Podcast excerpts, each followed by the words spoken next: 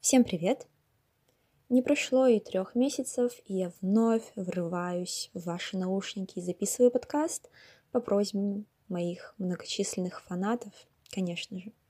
Итак, сегодня мы по традиции поговорим о книгах, и я хотела бы рассказать о книге, которую я читала очень долго, но не потому, что она была скучная, а потому что как-то все руки не доходили, я просто приходила с работы уставшая, и единственное, что я хотела делать, это просто сесть перед монитором, забыться, посмотреть какое-то странное видео, о котором я никогда бы потом не вспомнила, которое я не стала бы анализировать, или я стала бы вновь готовиться к работе, готовить еду, что угодно, но для того, чтобы читать, нужно прилагать огромные усилия, а для того, чтобы записывать подкаст, припоминая все то, о чем ты прочел, нужно делать еще больше усилий. Поэтому, да, но тем не менее я вернулась, и давайте поговорим о книгах. Сегодня я расскажу о книге, которая называется «Запомнить все», и ее авторами являются 3 человека. Это Петр Браун, Генри Редигер и Марк МакДэниел. Первый человек является писателем, и вторые 2 учеными, которые занимаются вопросами когнитивистики. Это Генри Редигер и Марк МакДэниел. Итак, когнитивистика — это наука о том, как мы мыслим, также воспринимаем и запоминаем информацию. И, пожалуй, эта книга самая интересная из тех, о которых я рассказывала ранее, так как мне кажется, что в ней есть действительно правильные и практически полезные советы, которые мы можем использовать, которые не требуют большого количества сил, энергии, денежных затрат. Просто нужна некая самодисциплина, усидчивость, усердие, и тогда все получится. Но, естественно, не нужно просто прочесть эту книгу и забыть, отложить, если мы не будем пользоваться тем, что в ней указано, что в ней написано, то, естественно, не будет никакого в этом толку. Итак, я хотела бы рассказать вкратце, я надеюсь, о том, что я сама вынесла из этой книги. Давайте начинать. Итак, книга начинается с вопроса о том, что же значит учиться, что такое научиться, и авторы повествуют о том, что научиться — это значит усваивать новые знания, и, что немаловажно, уметь извлекать информацию из памяти в нужный момент времени. То есть информация из кратковременной должна перейти в долговременную для того, чтобы мы смогли извлекать воспоминания в нужный момент. И умение учиться не врожденное, а приобретенное, что очень хорошо, следовательно, мы можем над этим работать.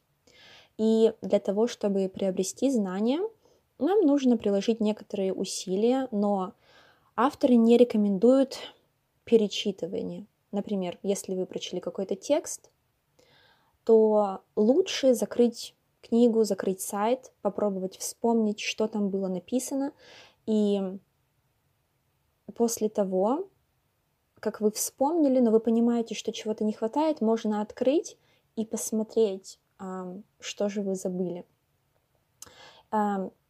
И если вы все-таки решили перечитать, то делайте это не сразу после первого прочтения, а спустя некоторое количество времени. То есть чтение должно стать интервальным чтением. Также, если мы перечитываем, на это уходит большое количество времени, это не дает долгосрочного эффекта. Естественно, это может быть полезно, если, например, вы готовитесь к экзамену, вам нужно большое количество информации запомнить за короткий промежуток времени, но информация не перейдет в долговременную.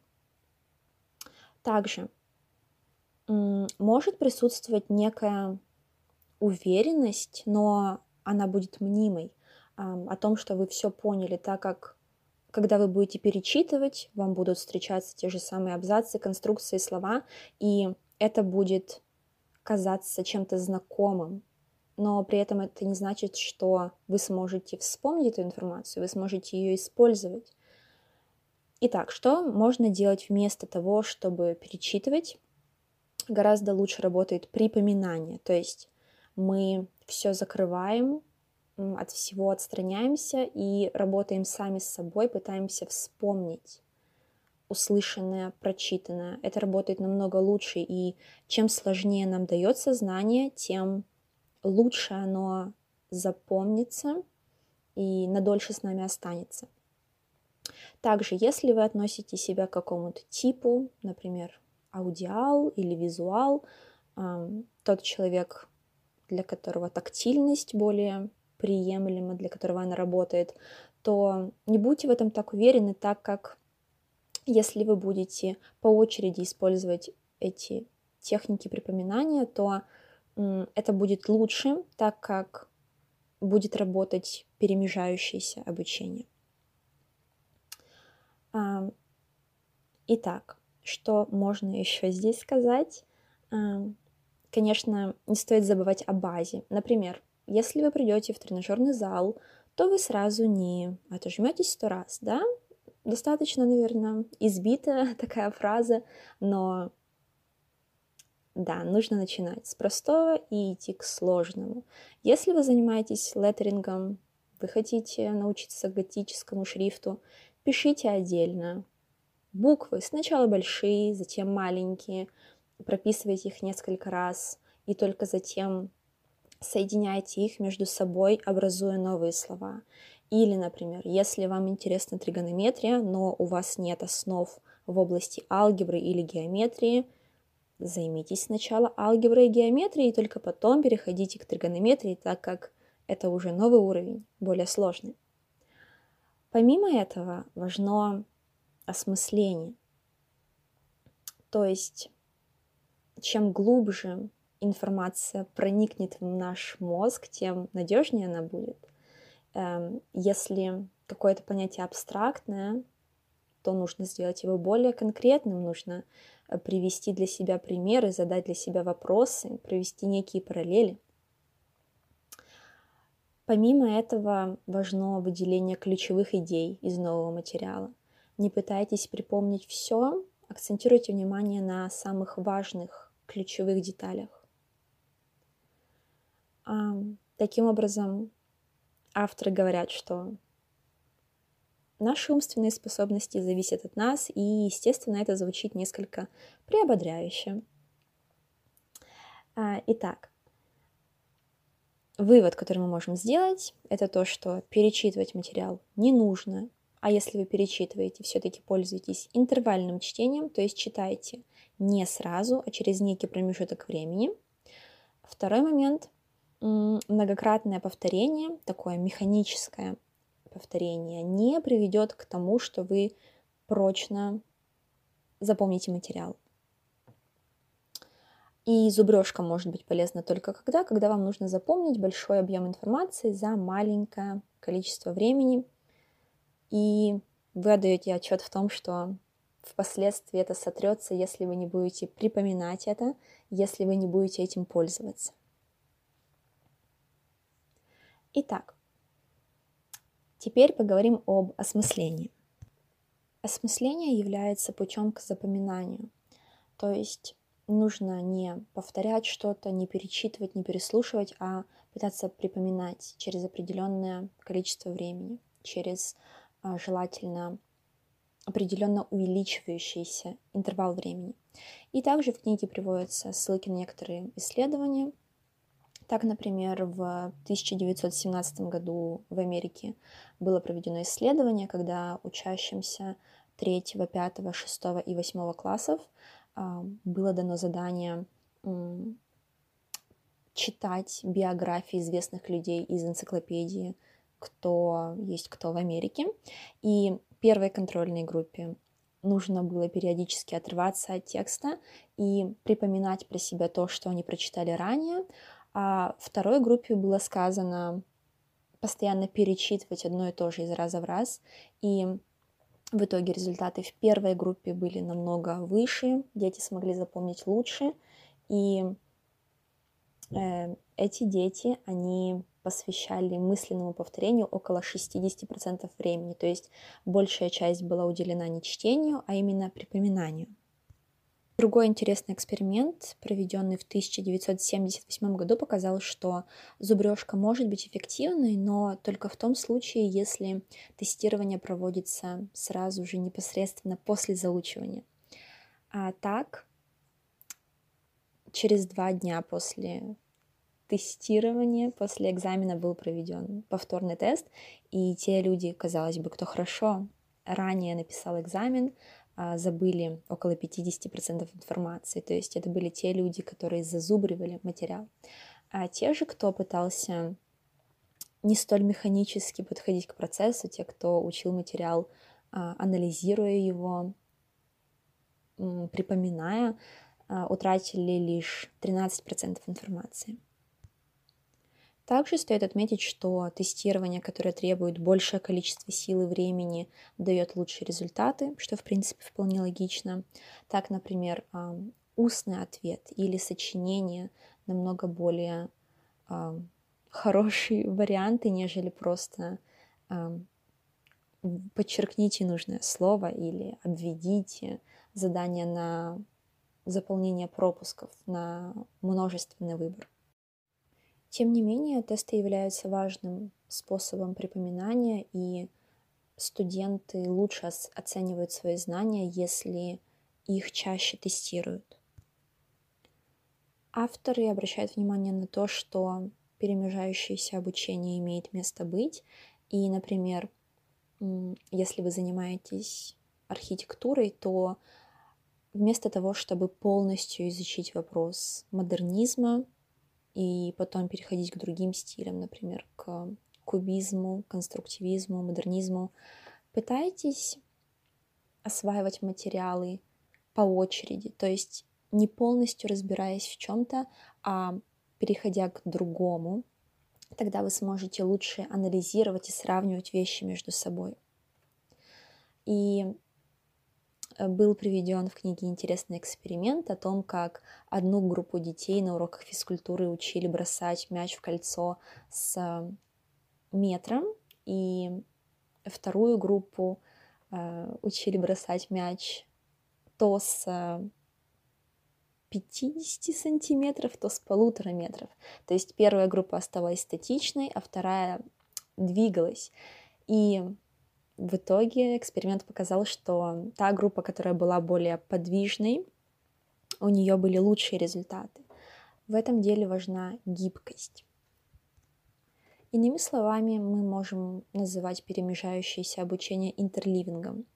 Так, например, можно провести тест номер 1, а затем дать студентам новый тест номер 2, но при этом добавить в него несколько вопросов из теста 1, затем дать уже новый тест номер 3, но при этом включить вопросы из второго и из первого текстов. То есть нужно все это смешивать, и в промежутке времени между занятиями происходит консолидация памяти, то есть закрепление знаний, и опять-таки, да, мы через определенный промежуток времени возвращаемся к тому, что изучали ранее.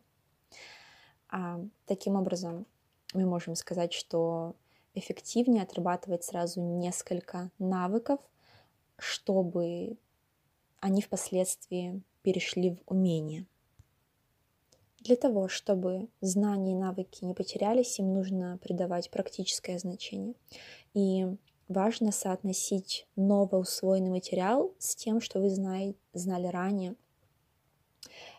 И порой, чтобы усвоить новое знание, нужно забыть старое. Например, можно перейти с одной операционной системы на другую, можно перейти с одной раскладки клавиатуры на другую. И чем сложнее что-то вызвать из памяти, тем надежнее она закрепится. Я думаю, что я об этом говорила, но мне кажется, это просто красной нитью прошито в этой книге. Вот эта мысль и мысль про припоминание. Поэтому да, помимо этого существует такое понятие, как генерация. То есть вместо того, чтобы искать готовый ответ, сперва попытайтесь найти ответ на вопрос в своей голове, попытайтесь анализировать, а не искать готовое. Поэтому часто Google может быть нам врагом, то есть мы очень плохо воспринимаем и запоминаем новую информацию, так как мы всегда знаем, что у нас под рукой интернет, и мы всегда можем к этому прибегнуть. Следовательно, мы особо не заморачиваемся и не запариваемся. Если бы знания и даже поиск знания, приобретение знания давалось нам иначе, то есть если бы это было сложнее, то, конечно, мы бы больше внимания прилагали и больше сил. А так всегда все под рукой, можно и не припоминать, все равно я смогу найти это впоследствии. Следующим интересным термином в данной книге было метапознание. Я думаю, оно присуще каждому из нас, то есть метапознание — это наблюдение человеком собственного мышления. Это когда мы думаем о том, как мы думаем, о том, как мы говорим, что мы говорим, с какой скоростью происходят процессы, почему мы плачем, почему мы смеемся, почему, когда мы смотрим видео с младенцами, то плач очень похож на смех, почему смех младенцев очень похож, но когда люди взрослеют, то он меняется. Наверное, это происходит под действием внешних факторов, потому что они смотрят, как смеются их друзья, их знакомые, и они перенимают некоторые черты. И как будто бы это одно и то же, но просто в разных полярностях. В общем, вы понимаете, о чем я говорю. То есть метапознание — это когда мы очень сильно о чем-то задумываемся и пытаемся найти ответы на вопросы, но иногда попадаем в тупик или не знаем, как развить мысль. Итак, в данной части книги речь шла о том, что очень важно понимать, когда мы можем довериться интуиции, а когда нет. И приводятся примеры разных иллюзий, миражей, когнитивных ошибок. Например, часто причинами аварии могло служить то, что у пилотов была нарушена пространственная ориентация, и они почему-то решили ориентироваться на собственные органы чувств, а не на показатели приборов. Или же часто когнитивная, да, например, ошибка может заключаться в том, что человек выносит суждения, опираясь на свой опыт, но опыт у разных людей может быть разным, и это нечто субъективное. Также был приведен достаточно интересный пример, когда женщина смотрела телевизор, ТВ-программу, к ней затем постучали, она открыла, это был грабитель, он ударил ее, она потеряла сознание, упала, позже пришла в себя. К ней пришли полицейские, стали допрашивать, что она помнила из описания того, то есть как человек выглядел. И она достаточно подробно смогла описать человека, позже его нашли не так далеко от ее дома, но человек сказал: извините, но у меня есть алиби, в этот момент я снимался в ТВ-передаче, я был, собственно, на телевидении, и кто угодно может это подтвердить. И ошибка когнитивная заключалась в том, что женщина описала не того, кто к ней пришел, а того, кто был на этой передаче. Это называется интерференция или вмешательство. Или же то, как сказанное влияет на наше осознание, на наше, я не знаю, осмысление, представлении. Например, людям в разных группах сказали, то есть одной группе сказали, что две машины столкнулись, а второй группе сказали, что они врезались. И людьми было это воспринято по-разному. То есть после этого был задан вопрос: как вы думаете, с какой скоростью ехали эти автомобили? И те люди, которые сказали, что машины столкнулись, сказали, что около 30 миль в час, а те, которые были во второй группе, то есть те, которым сказали, что машины врезались, они сказали, наверное, скорость была около 40 миль в час, то есть сказанное тоже очень сильно влияет на интерпретацию. Так, помимо этого, еще был интересный пример про учителей. То есть часто, когда учитель кому-то что-то рассказывает, и ученик не понимает, то учитель может подумать, ну как же так, это же просто, это же понятно, но это называется, этот феномен называется проклятие знания. То есть это когда человек недооценивает время, которое нужно другому для того, чтобы запомнить материал. То есть человек часто забывает о том, что он сам это хорошо знает, и на протяжении длительного количества времени. И также есть еще эффект, который мне очень нравится в плане того, что он часто встречается в жизни. Это когда говорят, я так и знал, да-да-да. Это называется эффект знания задним числом. То есть, возможно, вы никогда бы об этом не подумали, но когда вы это слышите, вы думаете, черт, это же было так очевидно, я бы и так об этом подумал, я бы и так это сказал. Итак, подводя черту, можно сказать о том, что не отчаивайтесь, не думайте, что у вас плохая память, пробуйте приемы, о которых я сегодня рассказала, то есть это интерливинг, перемежающееся обучение, это припоминание, это самотестирование. Также держите в голове факт о том, что с каждым годом средний IQ во всем мире только растет, так как меняется в лучшую сторону уровень жизни, то есть теперь у нас есть интернет, питание, учебные заведения, и как будто бы наследственность уже отодвигается на задний план.